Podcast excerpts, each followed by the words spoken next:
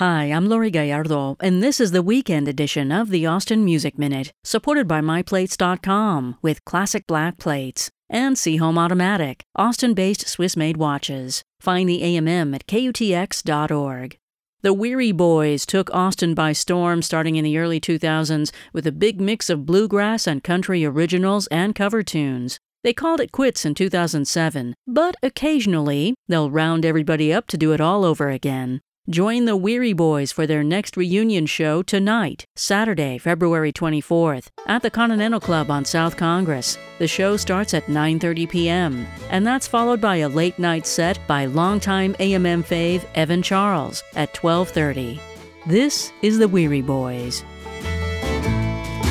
I played cards in England. I gamble in Spain. Going back